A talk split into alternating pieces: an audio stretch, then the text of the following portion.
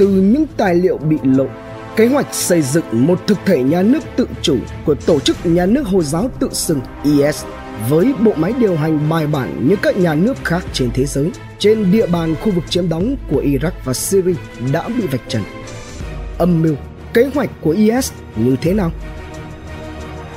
Kế hoạch bất thành của IS Hãy cùng Độc Thám TV đi sâu vào giải mật thông tin này. Tổ chức Nhà nước Hồi giáo tự xưng IS nổi lên từ tình trạng hỗn loạn của các cuộc xung đột tại Syria và Iraq. IS đã nhanh chóng làm được điều mà không một tổ chức phiến quân Hồi giáo nào trước đó có thể làm được.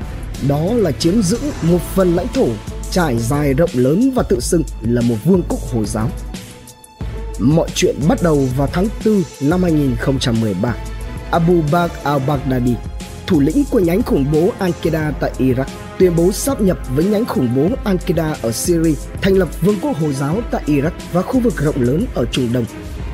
Tháng 1 2014, các lực lượng của al-Baghdadi đã tràn vào thành phố Fallujah ở tỉnh Anbar miền Tây Iraq và một phần của thủ phủ tỉnh Ramadi gần đó. Còn tại Syria, các lực lượng này giành quyền kiểm soát duy nhất thành phố Raqqa sau khi đánh đuổi các phe phái phiến quân Syria và Raqqa trở thành thành trì lớn nhất trên thực tế của lực lượng này. Tuy nhiên, chính al-Baghdadi đã không ngờ được rằng các lực lượng của mình nhận được yêu cầu rời khỏi Syria. Và tất nhiên, al-Baghdadi đã không đồng ý với một yêu cầu như vậy. Nhưng cũng chính quyết định này của al-Baghdadi đã khiến cho thủ lĩnh Al-Qaeda là Ayman Al Jawari không thừa nhận hắn vào tháng 2 2014. Từ đó cho tới tháng 6 2014, các lực lượng của al-Baghdadi chiếm giữ Mosul, thành phố lớn thứ hai của Iraq và tiến về phía nam khi mà lực lượng Iraq sụp đổ. Sau đó chiếm được Tikrit rồi đến vùng ngoại ô Baghdad. Ngày 29 tháng 6, nhóm này tự đổi tên thành nhà nước Hồi giáo IS và tuyên bố thành lập một vương quốc Hồi giáo trên các vùng lãnh thổ của chúng ở Iraq và Syria. Kẻ cầm đầu al-Baghdadi đã tự tuyên bố là Caliph, tức vị vương đồng thời là giáo chủ nối tiếp truyền thống từ đấng tiên tri Muhammad và lãnh đạo của người Hồi giáo trên toàn thế giới. Để củng cố và nhân rộng, vào ngày 4 tháng 7 cùng năm, al-Baghdadi đã lần đầu tiên xuất hiện trước công chúng đưa ra một bài giảng trong lễ cầu nguyện ngày thứ sáu tại Đại Thánh Đường ở Mosul, Iraq kêu gọi người Hồi giáo trên khắp thế giới thề trung thành với Vương quốc Hồi giáo và tuân theo al-Baghdadi là người lãnh đạo. Cho tới tháng 8, 2014, IS đã chiếm giữ được thị trấn Sinjar, Tây Mosul và bắt đầu tấn thảm kịch có hệ thống đối với cộng đồng tôn giáo Yazidi nhỏ bé. Phụ nữ và những người chưa thành niên bị bắt cóc, mang đi buôn bán như một món hàng hóa và biến thành nô lệ, phục vụ cho thú tính của những gã đàn ông hàng trăm người vẫn mất tích cho tới nay.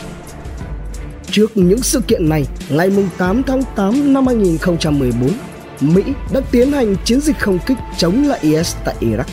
Còn tại Syria, vào ngày 22 tháng 9, Liên minh do Mỹ dẫn đầu cũng bắt đầu chiến dịch trên không chống lại IS.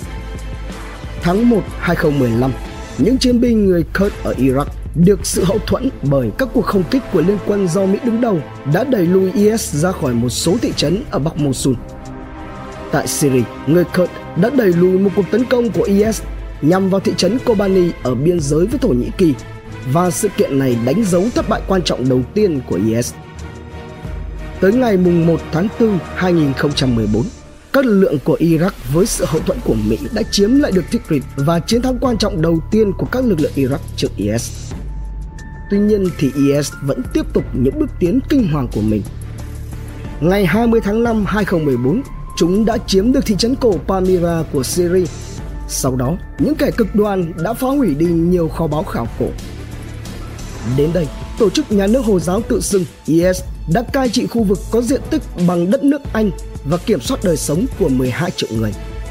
Khu vực chiếm đóng của IS kéo dài về phía đông đến vùng đồng bằng Nineveh ở Iraq và cả về phía nam cho đến tàn tích Palmyra của Syria.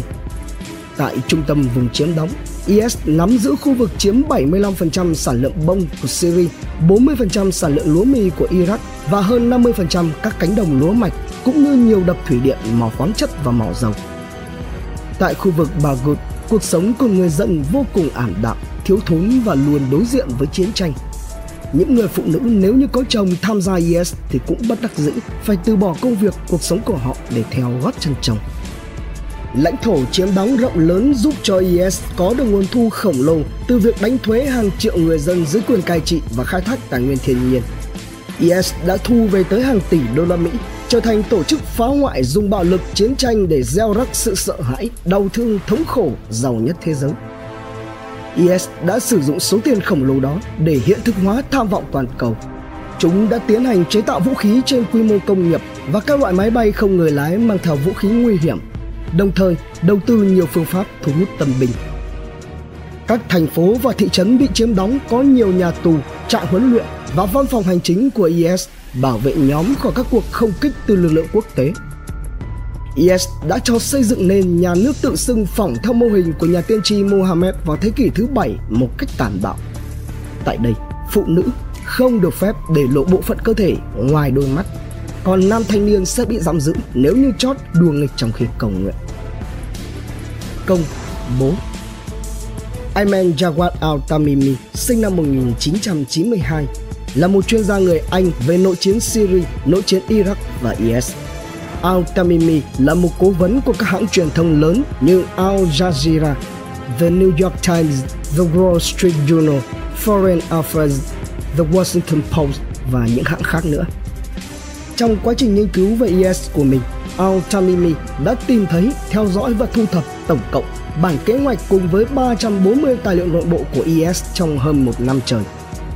Các tài liệu này được một vị doanh nhân làm ăn cùng với IS đưa lên mạng xã hội Facebook khi mà nó lọt vào tay người này.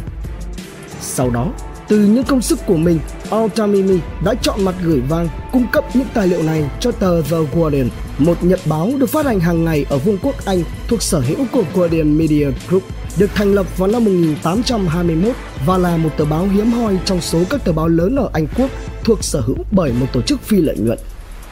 Scott Just thông qua Guardian Media Group. Đồng thời, tờ The Guardian cũng là trang báo có lượng độc giả đọc online cao thứ hai trên thế giới trong các website báo tiếng Anh, chỉ đứng sau tờ The New York Times. Theo tờ The Guardian, bản kế hoạch của IS cùng với các tài liệu khác được soạn thảo trong khoảng thời gian từ tháng 6 2014 và hoàn tất vào khoảng tháng 10 2014.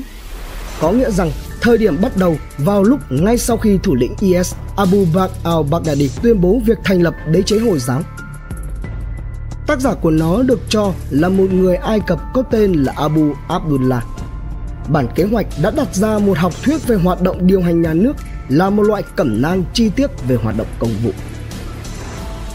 Ưu tiên số 1 Bản kế hoạch mang tên những nguyên tắc quản lý hành chính của nhà nước Hồi giáo dài 24 trang đánh máy, được phân làm 10 chương soạn thảo bằng văn phòng hành chính nhà nước. Mỗi trang của bản kế hoạch đều được trang trí hình một thanh gươm đen và trang cuối của nó có chữ ký của Abu Abdullah al-Masri, cha của Abu Abdullah. Bản kế hoạch này mở đầu với phần giới thiệu tóm lược lịch sử đế chế Hồi giáo và những thực thể có trước nó, nhấn mạnh rằng các nhà quản lý hành chính là ưu tiên sống còn của IS phải được tách khỏi hẳn các nhóm thành viên khác. Có nghĩa rằng tổ chức hành chính là ưu tiên số 1 của IS.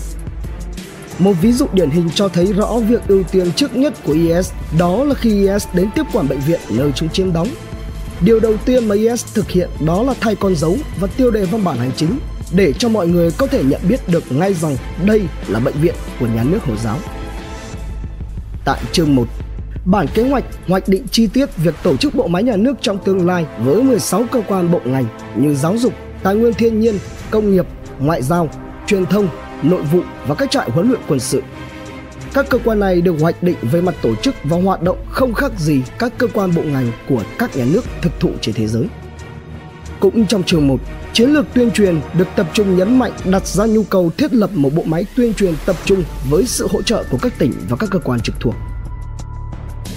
Chương 3 dành riêng cho việc tổ chức quản lý các trại quân sự, phân định thành 3 kiểu trại. Các trại quân bị thứ nhất, các trại huấn luyện thường xuyên dành cho các cựu binh tập trung huấn luyện 3 tuần một lần và các trại quân bị chưa thành niên. Các nội dung huấn luyện sẽ bao gồm huấn luyện các kỹ thuật chiến đấu, kỹ thuật sử dụng vũ khí mới nhất, việc vạch ra kế hoạch chiến đấu và công nghệ quân sự, bao gồm cả việc phân tích các công nghệ quân sự của kẻ thù và cách có thể lợi dụng chúng. Từ chương 4 trở đi, bản kế hoạch vạch ra chi tiết tổ chức hoạt động của từng cơ quan chuyên ngành như một bộ của chính phủ thực thụ. Các nội dung về tập trung quản lý tài nguyên thiên nhiên, tài sản, quản lý các dự án phát triển kinh tế xã hội. Theo đó, cho phép tư nhân đầu tư vào tất cả các lĩnh vực của đời sống kinh tế, ngoại trừ các lĩnh vực nhạy cảm về dầu mỏ và khí đốt. IS cũng nhấn mạnh đến tầm quan trọng của giáo dục và xem đây là viên gạch nền tảng để xây dựng xã hội Hồi giáo. Giáo dục có thể đảm bảo cho tương lai tự chủ của nhà nước Hồi giáo với một thế hệ Hồi giáo có kiến thức, có thể tự xây dựng và phát triển nhà nước Hồi giáo mà không cần dựa vào kiến thức khoa học của phương Tây. Hoạt động các tài liệu được ông Al-Tamimi tập hợp kèm theo bản kế hoạch thể hiện những hoạt động trên thực tế của nhà nước do IS triển khai.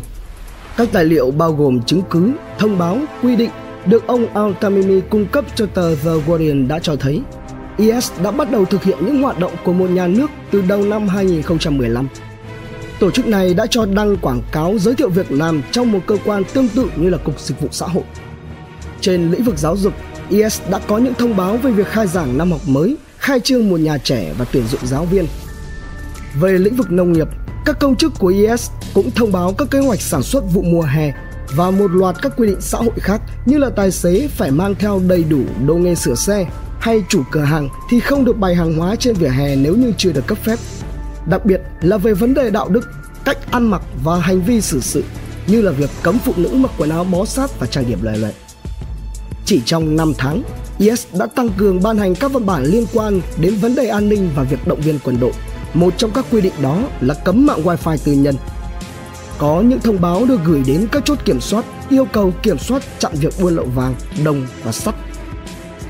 Và đầu tháng 10 2015, IS thậm chí còn ban hành lệnh ân xá cho những chiến binh đào ngũ. Lý do là vì IS hiện đang thiếu quân số và bên cạnh đó thì để đề phòng những kẻ phản bội xâm nhập vào hàng ngũ thì cơ quan an ninh công cộng đã ra lệnh yêu cầu bất cứ ai từng có liên hệ với kẻ thù của nhà nước phải trình diện ngay lập tức. IS còn âm mưu nào nữa trong kế hoạch xây dựng nhà nước của mình? Liệu chúng có thành công? Và với những tội ác gây ra, chúng sẽ phải trả cái giá như thế nào? Đón xem phần 2 tại Độc Thám TV. Trân trọng cảm ơn quý khán thính giả đã theo dõi, subscribe, ấn chuông đăng ký để cập nhật những video mới nhất.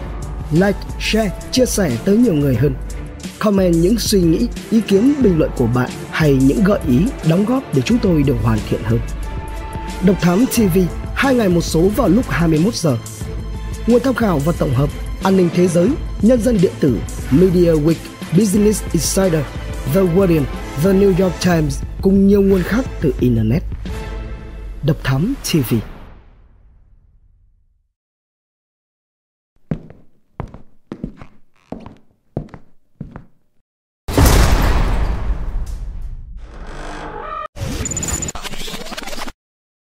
Hành trình khám phá những vụ án kinh điển và bí ẩn cùng Độc Thám TV. Những quần khúc chưa lời giải. Những âm mưu chưa từng hé lộ. Những sự thật đang bị che giấu cả sẽ có tại Độc Thám TV.